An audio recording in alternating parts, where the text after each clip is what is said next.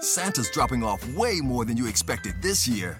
Thanks to Xfinity, the whole family can enjoy great coverage and fast, reliable internet speed up to gig, all at a great value. Go online, call 1 800 Xfinity, or visit a store today. Restrictions apply. Actual speeds vary, not guaranteed.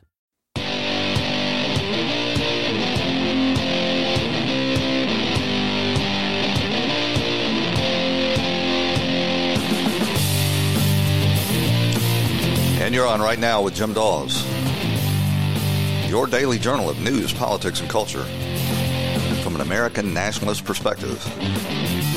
Brought to you on the Mojo 50 radio network and available on demand on iTunes, TuneIn, Spreaker, and Spotify.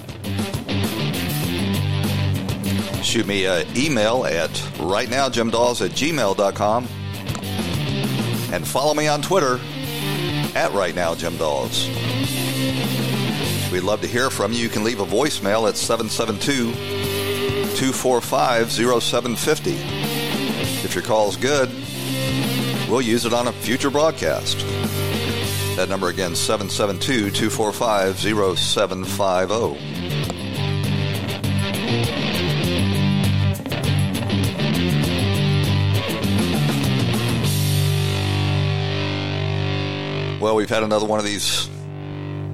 despicable school shootings, and of course, all of the gun control fanatics have come out and demanded that uh, that our government uh, violate the Constitution and the Second Amendment and start taking people's uh, right to keep and bear arms away from them.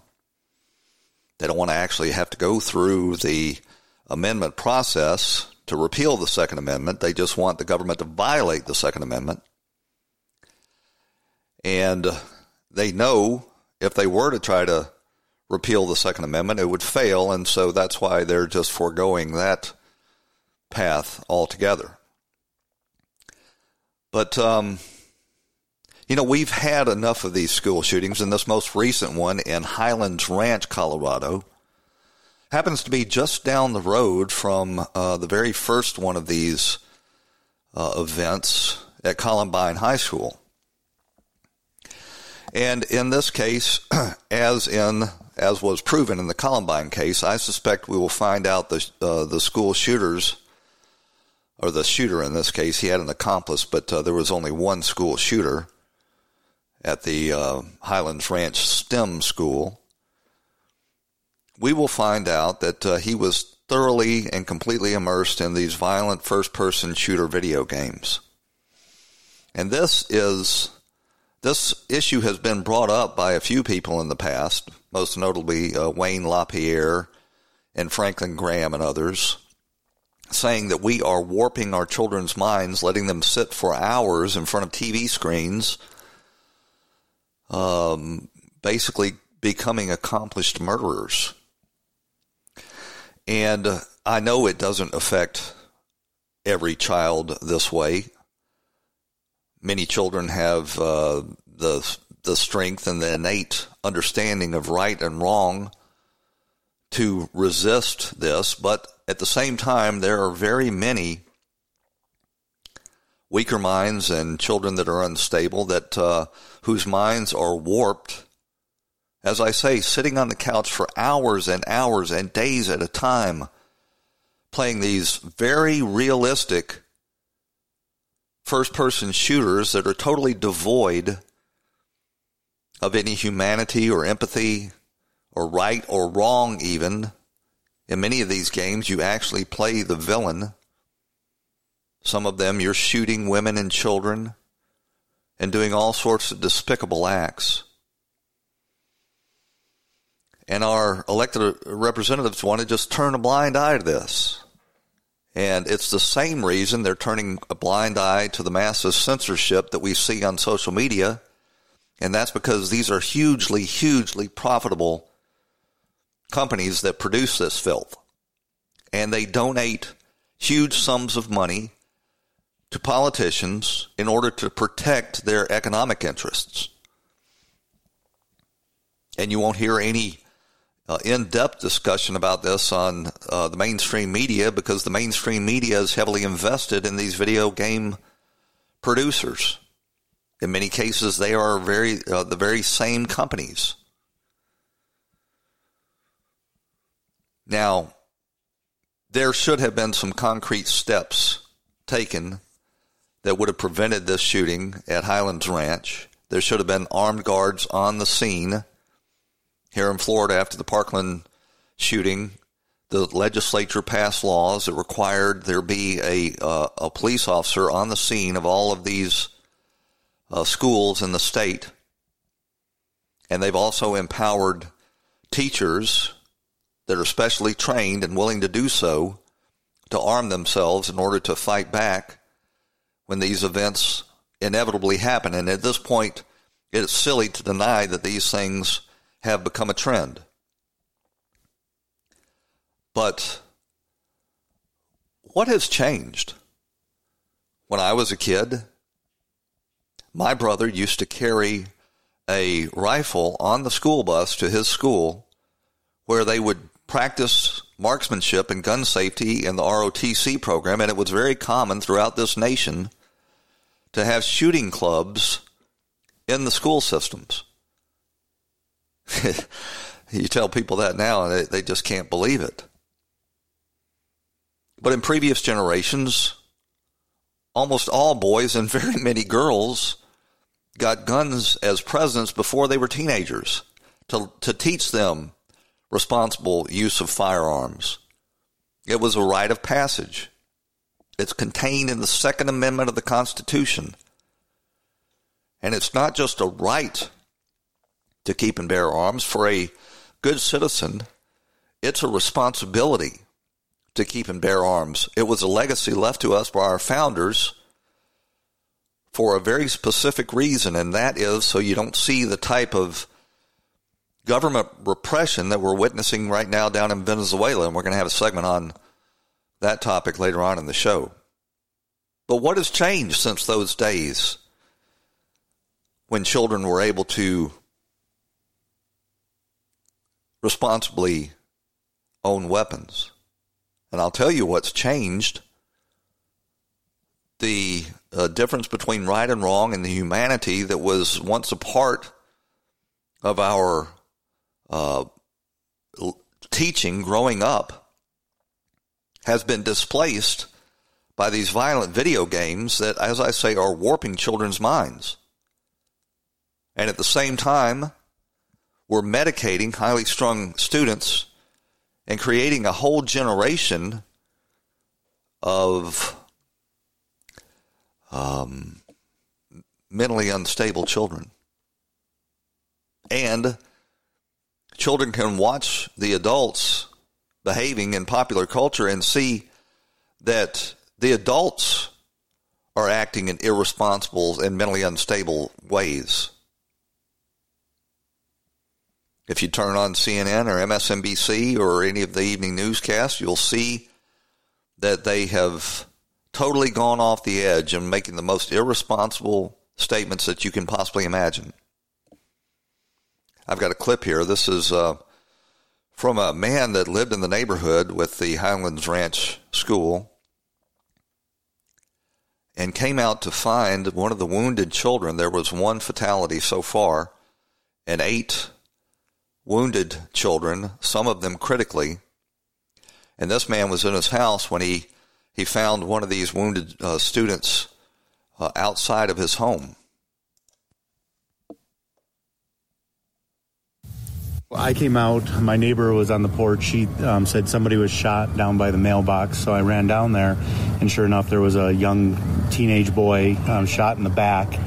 And uh, he was with a friend and another teacher. The teacher called his mom, the kid's mom. I dialed 911. They told me to get him into um, the house, so I picked him up, and me and his friend took him into the house and uh, brought him into the kitchen. Um, the 911 operator said it might be take a little uh, while to get an ambulance there.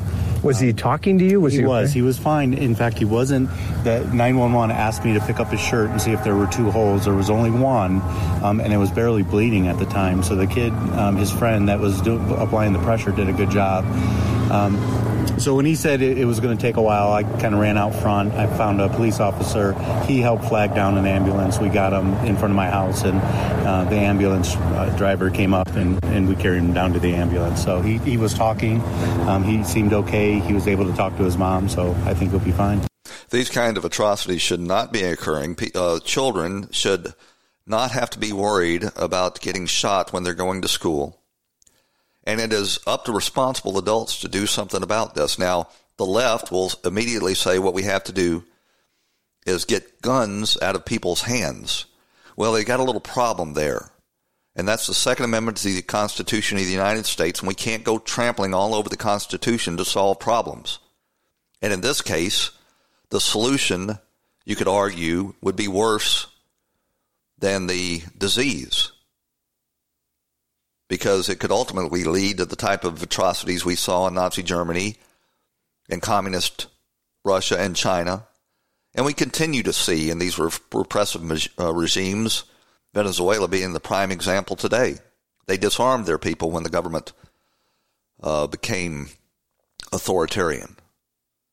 And now they're unable to retake their government because they don't have the means to do so. Now, if the leftists are true to their words and they can convince the rest of the nation to alter the Constitution, then there are mechanisms left in place by our founders to do that. But short of that, we need to seek other solutions. And the first thing we need to really look at, and we need to cut through all of this noise about these violent video games not having an effect on children's behavior. Of course they do. And even if they didn't, we don't want successive generations of American children growing up sitting on the couch learning how to indiscriminately kill people. This is a clip from a, uh, a behavioral psychologist, Dr. Michael Rich, at the Boston Children's Hospital on the effects of video games. Video games are a very interesting, powerful, and fairly new area of media to consider. Um, one of the really interesting things from a developmental sense is that they are arguably the best um, teaching tool we have, or the best technologically based teaching tool we have, in the sense that you are not only being exposed to um, situations and people and concepts the way you are with television or movies, but you're an active player in them. See, educational specialists understand that video games are a very effective, highly effective, maybe the most effective teaching tool. So, as a society, we better be damn careful what we're teaching with these video games. You actively drive the narrative, um, and you make decisions and choices and moves that will then change the direction of what's going on. Um, what that means, of course, is this is essentially a virtual reality um, that you are immersed in an environment with a set of conditions that you are asked by the gameplay to behave in certain ways. If you do it really well, you get rewarded. Um, you also get more complicated and interesting narratives. Um, if you do it badly, you get punished. So you are inside what psychologists call behavioral scripts. Um, and behavioral scripts are how we learn anything. It's how we learn to say please and thank you. It's how we learn to um, please our parents and to um, do well in school. Um, but if you're in an environment where, for example, you are learning um, how to play soccer well, it will help you learn soccer strategy. It won't help you kick a ball. It will help you think about how to play the game.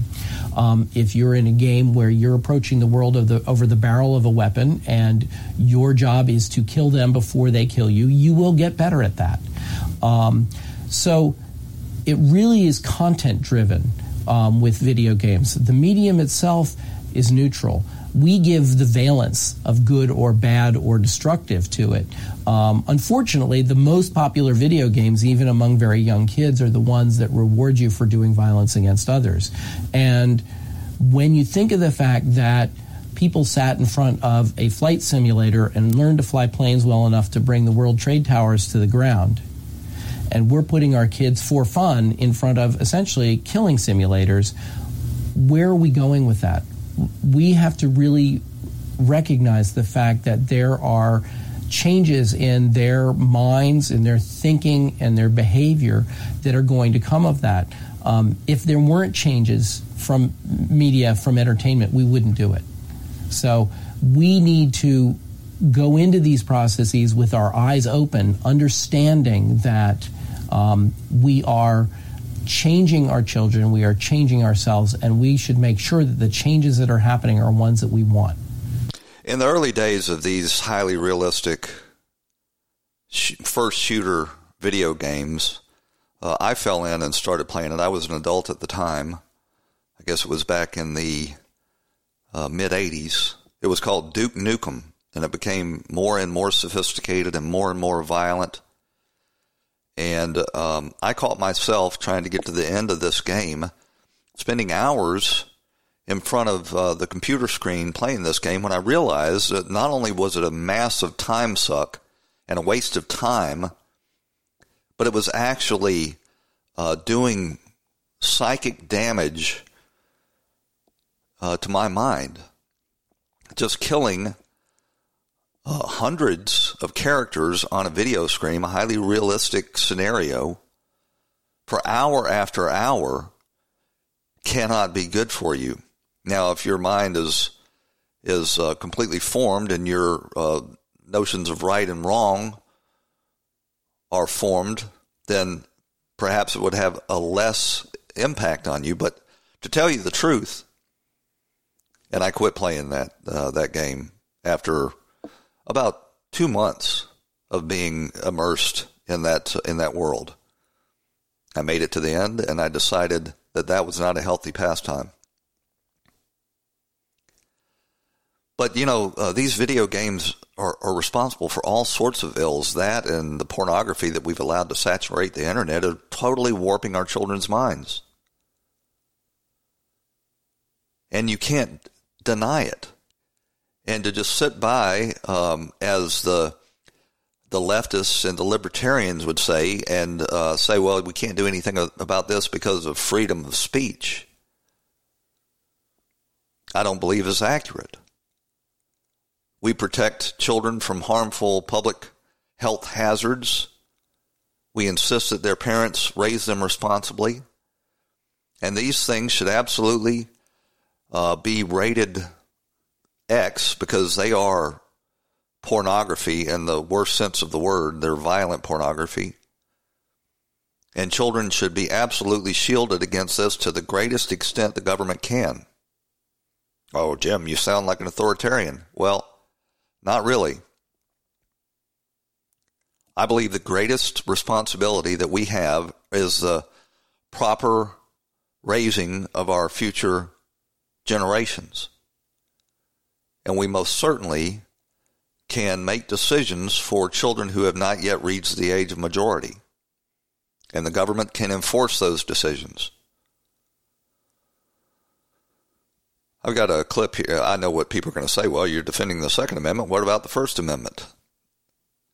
The Second Amendment has restrictions on it as well, as does the First Amendment, and those uh, restrictions can be implemented.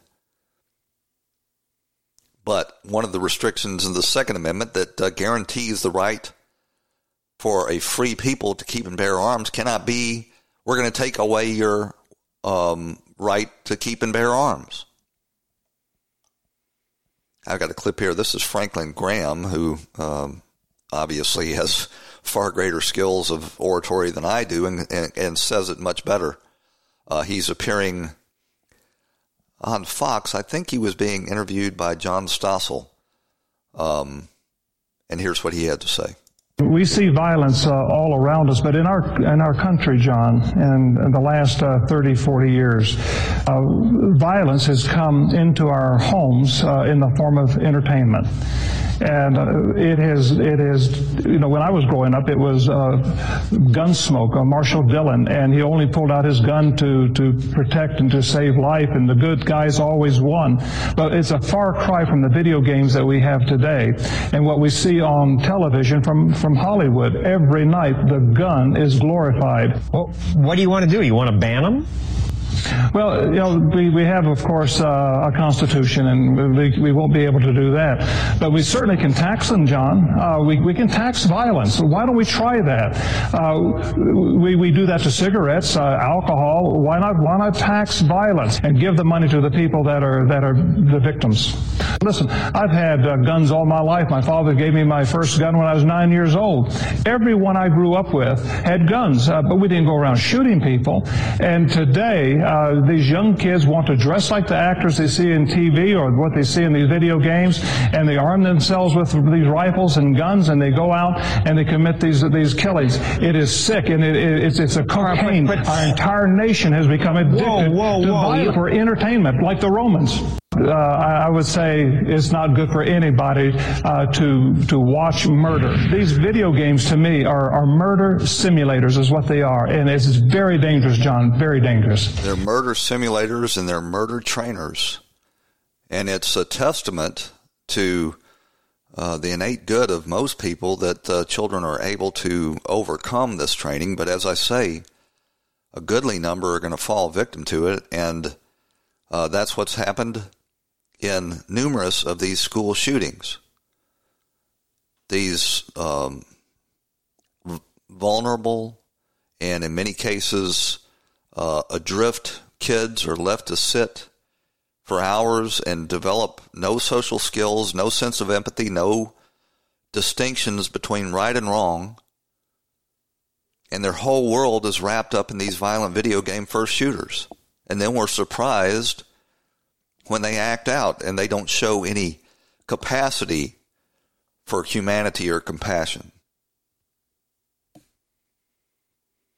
I really think uh, that our uh, generation has so abdicated and uh, shirked its responsibility to protect the innocence of the next generation when it comes to these uh, these new technologies like uh, video games and internet uh, d- distribution of pornography that it is a uh, it is a shame on the nation.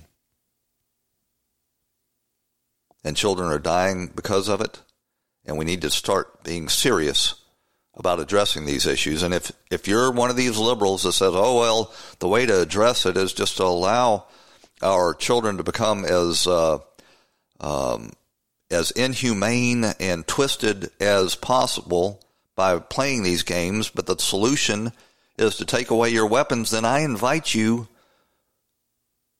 to uh, to have the courage of your convictions and try to amend the Constitution. Short of that, we need to do the things we can do, and one of the ways we can do it is by cleaning up the cesspool of our popular culture. Well, the New York Times got its its uh, grubby little hands. Well, before we go there, let me uh, let me do a real quick commercial. Are you um are you do you agree with abortion? Do you agree with late term abortion? Do you agree with these sanctuary cities? Do you believe in this leftist agenda that uh, allows men to compete against women and all of these other radical transgender agendas, then I'd ask you a question. Why are you allowing uh, the money that you pay for your cell phone to be used to promote, to promote these ideas? When you use one of the big cellular's um, services, you need to know that their boards are stacked with these leftists that to direct the charitable giving of these big cellular companies to causes that most Americans and I, and I believe you probably disagree with. Well, there's a new company called Patriot Mobile, and when you transfer your service there and they're willing to waive the activation fee, they'll use uh, their charitable giving to support conservative causes.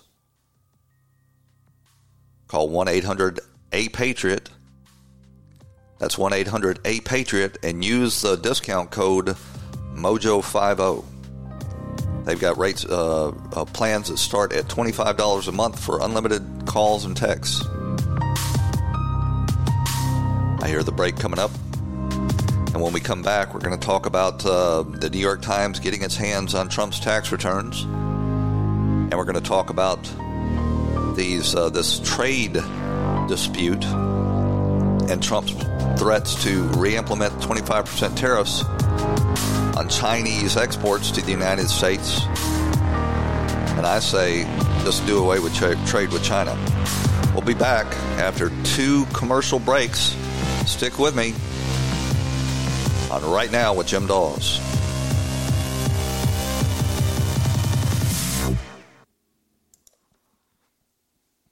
When the weather outside is frightful, the Hyundai Santa Fe is, hmm, what's the word? Delightful.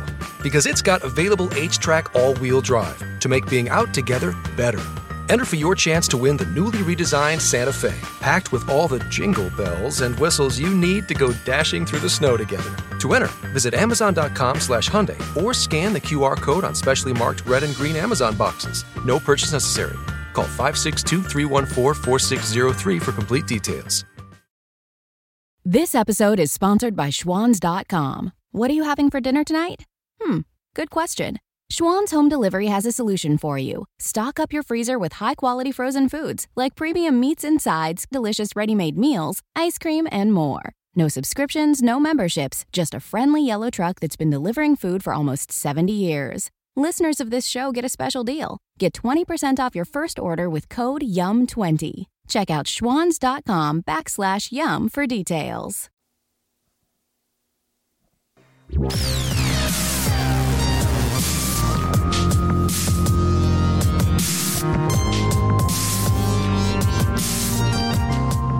And you're back on the Mojo 50 Radio Network on Right Now with Jim Daws.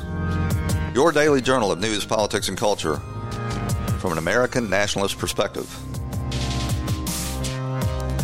You know, one of the hallmarks of Washington, D.C. is their absolutely absolute inability to learn from their mistakes.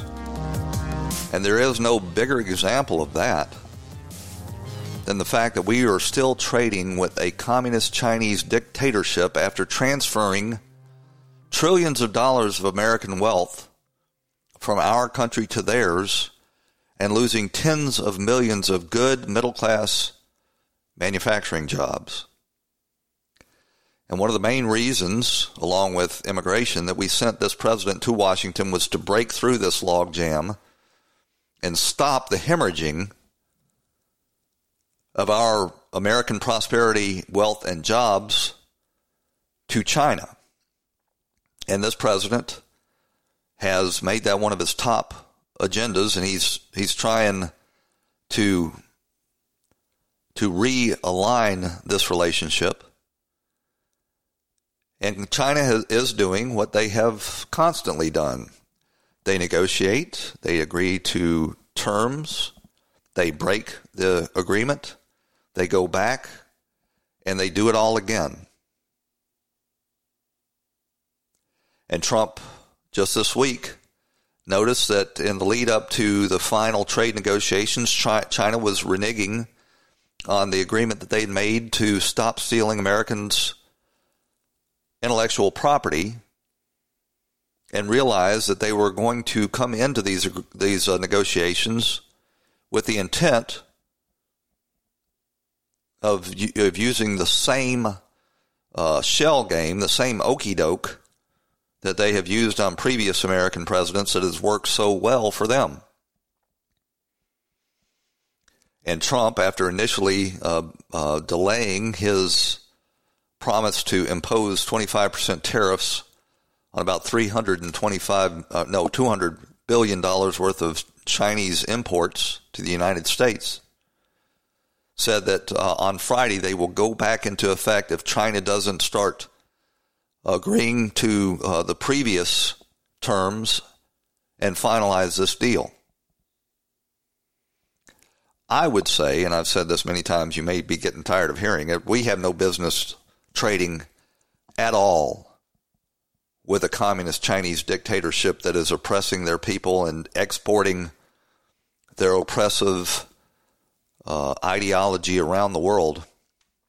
and challenging the United States militarily. If anybody had promoted these types of policies with the old Soviet Union during the Cold War, they would rightly be called a traitor. And yet there's such a thirst in our establishment for unlimited supplies of cheap labor that here we are having built China up from basically a third world agrarian society barely able to feed itself to a military and economic superpower.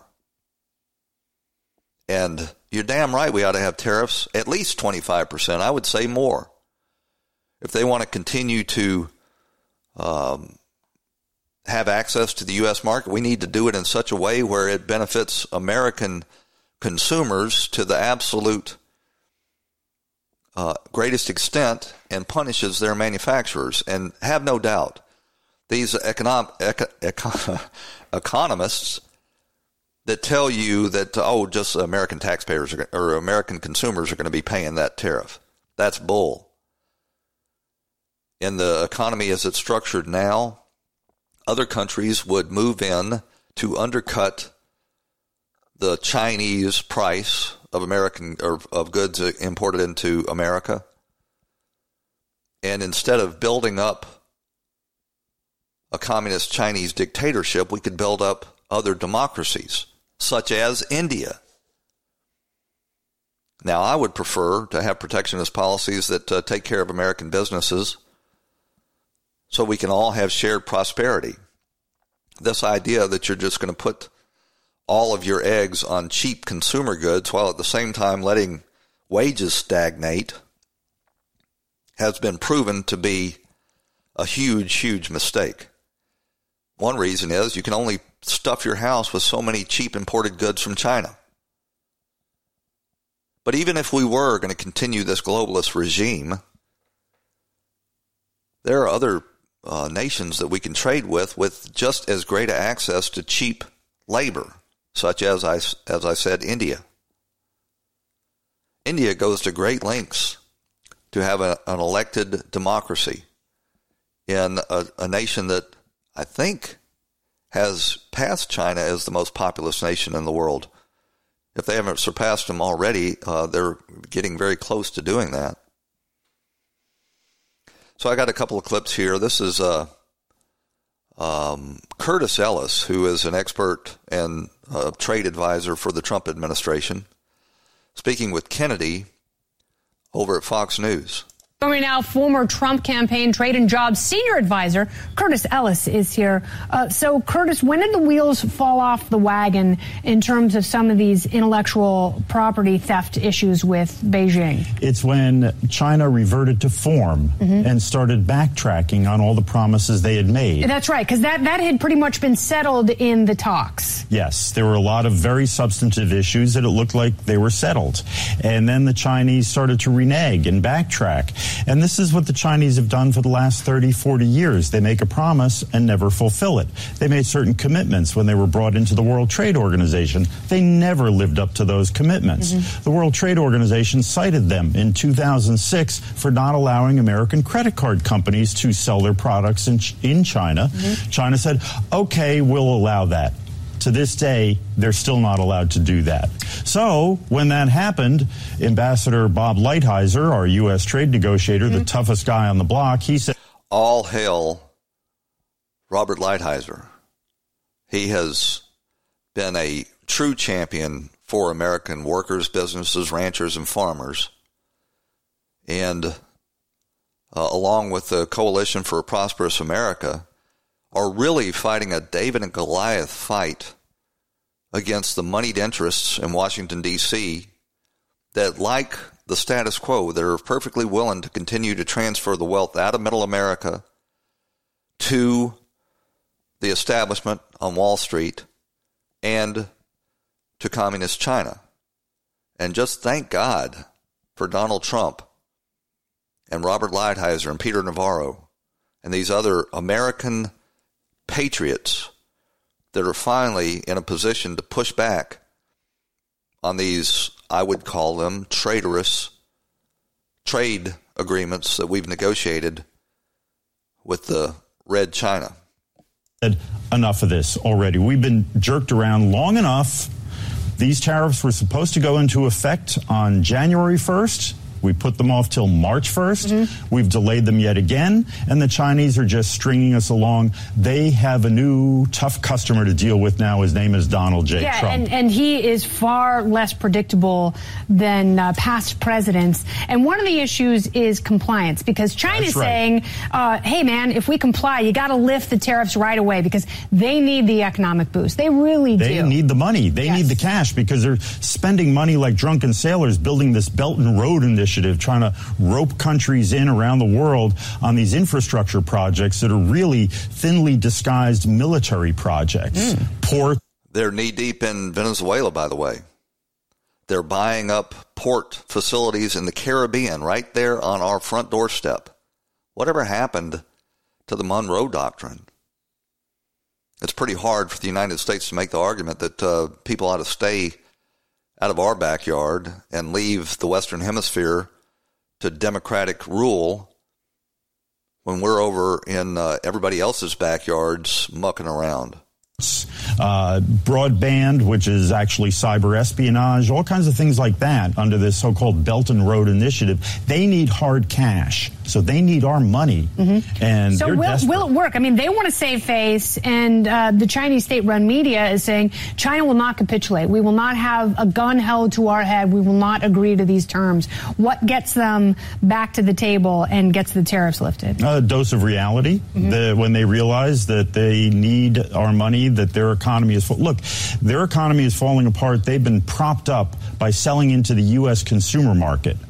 And our transfer of wealth to them through the consumer market as well as through their wholesale theft mm-hmm. is what has propped up this totalitarian regime.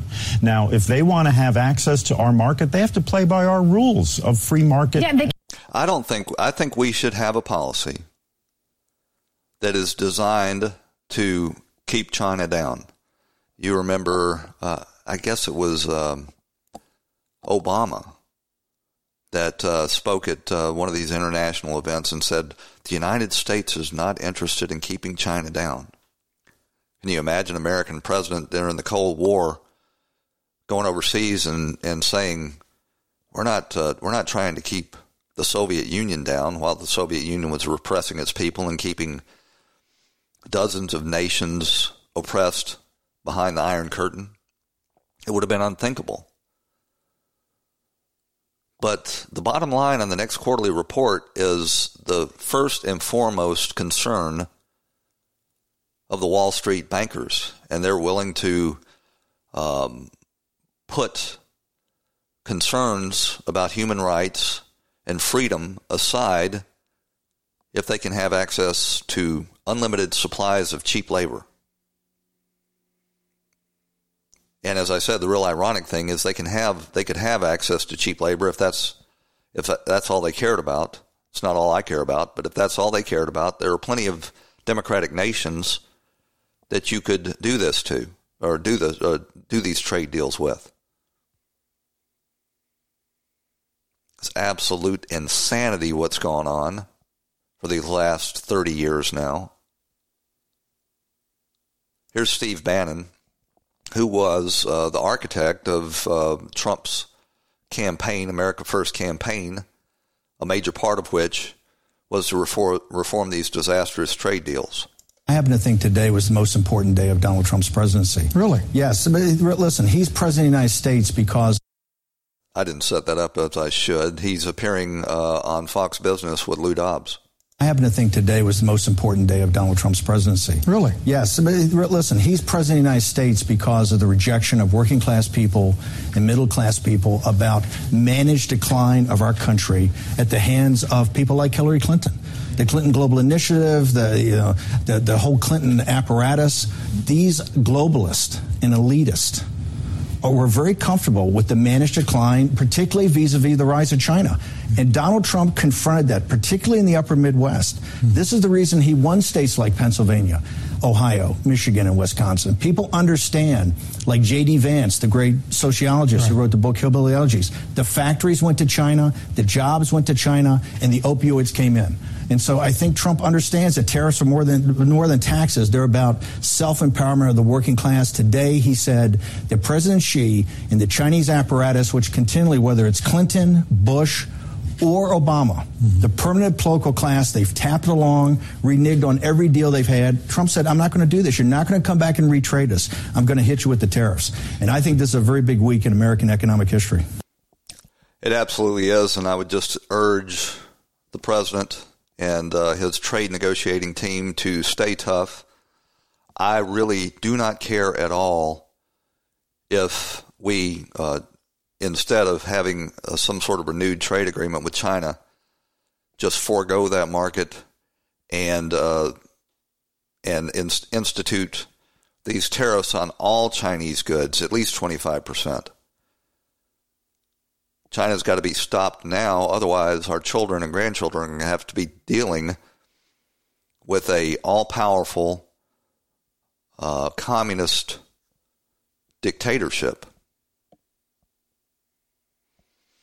Well, have you ordered your Mother's Day gift? If you haven't, I'd urge you to go on to uh, blazewildrice.com and order this Nostalgia gift crate for mom this is probably the last day you're going to be able to do it in time to get uh, it delivered by Mother's Day. And uh, this is just a fabulous crate. It's got wild rice pancake mix with all natural maple syrup that is just delicious, hazelnut honey, delicious blueberry jam, and a scented candle. Instead of flowers or candy, why not send mom a healthy alternative of these all natural products. Go to blazewildrice.com today and use promo code MOM10.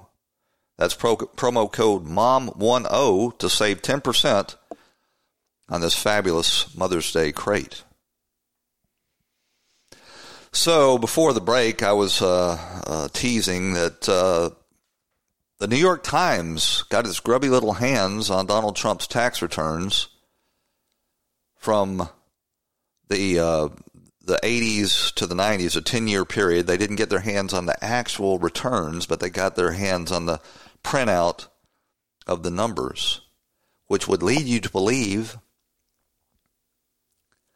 that this is somebody in the IRS that violated the law and turned their these uh, records over to a media organization that then published them. Now, what does that sound like? Hmm.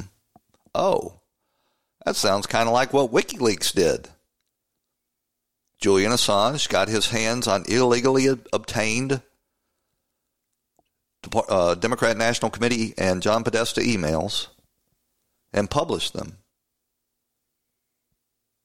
And you've got uh, the United States now trying to extradite Julian Assange and bring him to the United States to face charges. Well, why? And and the uh, the supposed champions of First Amendment press protections over there at the New York Times are all on board with denying that Julian Assange is doing the same exact thing that they did in this case with Trump's tax returns, and by the way, that they did during the Vietnam War with the Pentagon Papers. Because you see, there are acceptable leaks that hurt uh, Republicans, and there are unacceptable leaks like the ones Julian Assange engaged in that hurt the chosen one, Hillary Clinton. So they published these uh, these this tax data and it showed that during this 10 year period, Donald Trump suffered huge losses and paid no taxes.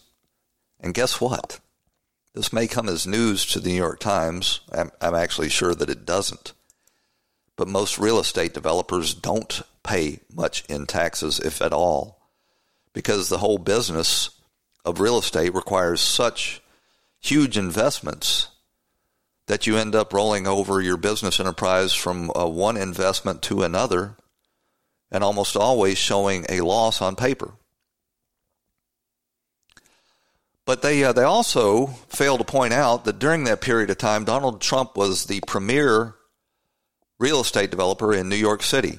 And it just so happens that during that period of time, the real estate market in New York City crashed.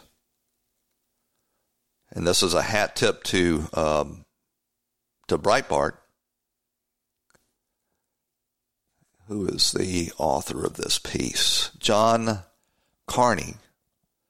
He says the epic crash in New York City real estate, which had battered Trump's investments and left many of its fellow real estate investors clinging to a lifeline of insolvency, was finally over. Prices of New York real estate, which had fallen in each of the previous five years, had finally started to rise again. Apartment retail prices fell by 15% during the slump. The prices of co ops were down by nearly twice that much and homes in Manhattan fell by 33% between 1989 and 1996. In the area where Trump was heavily invested in Chelsea, Chelsea, and Hell's Kitchen, home prices had fallen by 40%. The giant real estate company Olympia and York had been forced into bankruptcy. They had been prior to that, the largest landlord in New York. Banks were getting crushed. New Jersey's largest saving and loan was seized by federal regulators, and Wall Street was scrambling with real estate king Goldman Sachs finding that they could no longer raise money for real estate projects. Even Goldman, which had dominated business on Wall Street, the masters of the universe, they were telling many of their real estate bankers to look for new jobs. But Trump had weathered it and made it through the worst New York City real estate in living memory.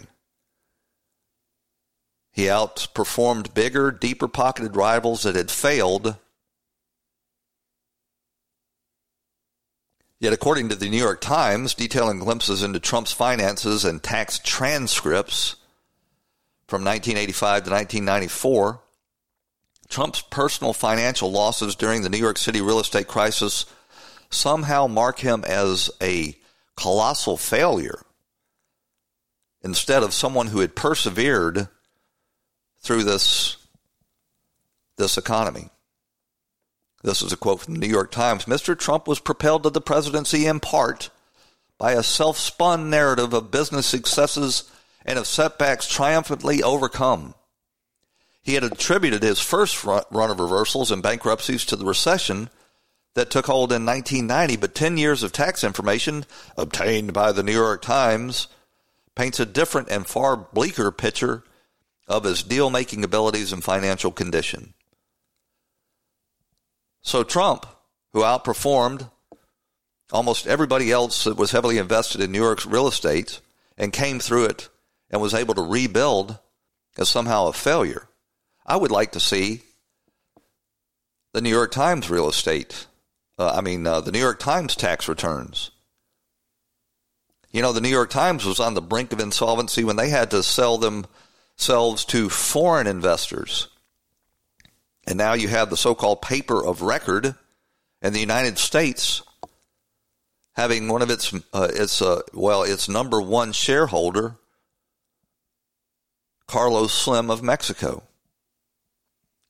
The Breitbart story goes on. The story goes on to describe how Trump reported negative income, meaning he lost money every year from 85 to 94. The big losses, however, come during the years of 1990 through 94, with 90 and 91 showing up at its worst. In other words, this Times story shows that Trump's business of real estate investing in and around New York City suffered massive losses in the in the years when New York City real estate crashed. Surprise, surprise. The Times story on Trump's taxes does not include the condition of New York real estate market for those years, although every link to data in the article is to articles in the New York Times. This is not the first time the Times has declared Trump was a business failure. In 1991, when the losses of the New York Times reported on this week were mounting, when the losses that the New York Times reported on this week were mounting, Times columnist Floyd Norris declared that Trump's financial troubles meant that the Trump aura will never be the same. For Mr. Trump, Norris goes on, Fed easing might not help that much. Bankers may not be fast learners, but they do catch on. For him, the easy era of easy credit is unlikely to ever return. Unquote. As it turns out, that announcement of the financial death of Donald Trump by the New York Times back in 1991 was greatly exaggerated. As claims made decade, decades later to this day that Trump could not possibly win the 2016 presidential election. So Trump sent out some tweets that yes, I, uh, I claimed a, a decade's worth of losses when the market's down and crashing that's what you have to do. You have to reinvest, you have to consolidate, and you have to try to survive. And what he did in these tax returns was exactly what any responsible real estate developer would have done and what thousands of others did as well. The only difference being that, like many of these major real estate development countries, uh, companies, Donald Trump survived it. We've just got a little time left. I want to talk about the situation in Venezuela. You know, uh, a lot of conservatives, and I read them in the National Review, so called conservatives at the National Review and Amcon Magazine and others, are absolutely determined that we stay out of Venezuela. And to the greatest degree possible, I agree with that. Except at the same time we stay out of Venezuela, we may have to make darn sure that Russia and China do not gain a foothold for yet another communist regime. This one right here in our own backyard, similar to, to Cuba. Venezuela is a, a highly prized um, takeover target for China and Russia because it is sitting on the largest oil reserves in, on earth, bigger than the United States, bigger than the Saudi Arabia. They've thoroughly mismanaged it because they instituted socialism and went from the most prosperous nation in South America to a basket case almost overnight. I don't have time to play this clip from John Stossel, but it, uh, I will we'll talk about this on a future program. But we absolutely have to keep Russia and China out. And if that means blockading their ports from Russia and China um, flagships or Cuban flagships, then that's exactly what we should do. Now they'll they will interpret that as an act of war. I um, I think that's the position we're in at this point. You could make a good argument that we would uh, we Russia would not be here in our backyard mucking around if we had not gone over there in their own backyard of Ukraine doing the same thing. But we shouldn't intervene in Venezuela, but we also should never accept the continuation of this Maduro government if it is going to become a client state of Russia or China. China or uh, South America is already um, receptive, overly receptive, many nations to socialism because their economies are such messes and the people are desperate for a lifeline. We need to promote free enterprise and capitalism down there. We need to make darn sure the communist regime of China stays out. And we need to tell uh, Russia, uh, yes, we want better relations. And the beginning of that is you keep your hands off Venezuela. And we need to stay out of Russia's business as well. Man, there's so many stories that I wanted to get to today. I'm going to be traveling for the next couple of days to Oxford, Mississippi to attend the graduation of my youngest daughter from Ole Miss, and uh, we will be playing a couple of best of programs while I'm gone, and I hope you will tune in. We're going to have some great interviews and timeless segments available for you. I want to thank you for joining us again today on Right Now with Jim Daws and invite you back again on the Mojo 50 Radio Network.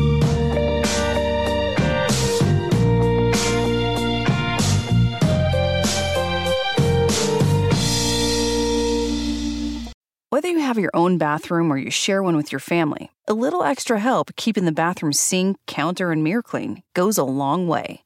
And Viva paper towels are for the long haul. They're two times more durable when wet compared to the leading value brand, and they clean like cloth, helping you keep the surfaces in your bathroom dry and fingerprint and toothpaste free. For an exceptional bathroom clean, there's Viva paper towels. Visit vivatowels.com to learn more. The available AKG 36 speaker sound system in the Cadillac Escalade provides 360 degree sound, so you hear studio sound on the road. The 2021 Cadillac Escalade never stop arriving.